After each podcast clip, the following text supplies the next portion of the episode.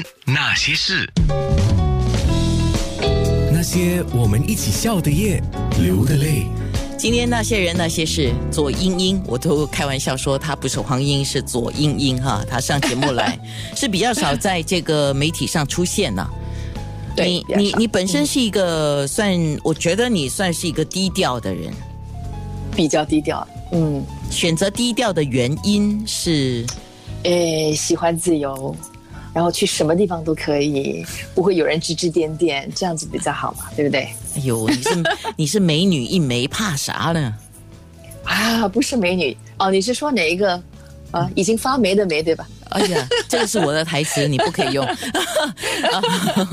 哎，我我去找了走英英的一些履历啊，profile，、啊就说在新加坡这个 F1 的赛车的时候，有一个 VIP 的活动主持当晚啊是的现场节目，你是当然是讲华语了啊，那次的感觉怎么样？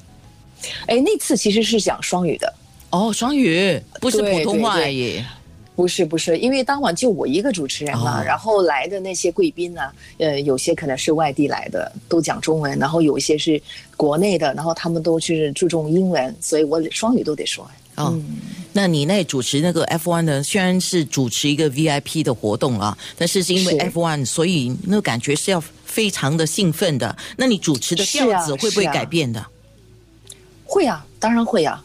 嗯，尤其是看完了第一场赛事，或者是他们在跑的时候，可能一部分会听音乐，然后过后又剪接回来现场看他们又在跑的那个片段啊，那你就要兴奋了。哎，你看呐、那个是 Alonso 啊，什么什么，然后 Sebastian，you know is right on track. You see he has caught up now to the first place. You know，so 要 hype up 一点点。啊嗯对二零零七年，十三年前，我们刚才讲的，你主持的这个好久了。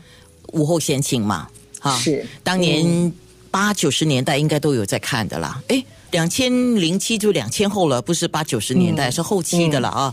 那你你有相当多的经验，也算是一个丰富的主持经验啊。你你有没有自己在主办一些活动呢？你自己来主办哦。主办很少很少，其实没有这个机会，因为主办不是那么简单，你需要有其他的 subcontractor 可以联系啊，啊，要提供音响啊，要找一些艺人啊，其实这个你就必须要有很好的一个 network 才可以，对吧？所以我当时并没有打下这个基础。嗯，而且自己因为本身有家庭嘛，要顾虑到家庭，要顾虑到别的事情，然后又兼职做这个主持节目，就已经够忙了。嗯，可是这个，呃，它是你的收入来源，也算是一个兴趣吧。对对对，之前因为我有做一个服装公司嘛，啊，也是在那个时候，其实午后前庭有去拍过我的服装店。那过后在两千年的时候，刚好金融风暴的那个期间呢，我就想，哎，刚好约满了，要不要再续呢？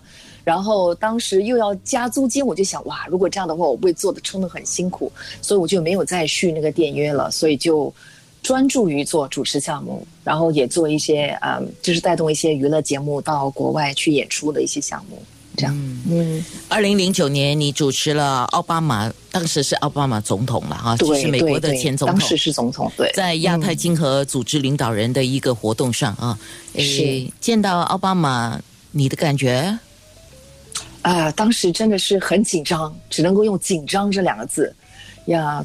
就是当时我们的李资正也在场啊，所以保安什么都特别的紧，因为各种就是亚太区所有的领导都出现了，而且我们的节目流程是不定的，因为当时不知道奥巴马会不会出现，因为他是在晚上大概九点左右才抵达现场，万一他的班机延误了不能来，我们有一个 Plan B，不然的话就是 Plan A，所以我们都很压力，随时会会改变。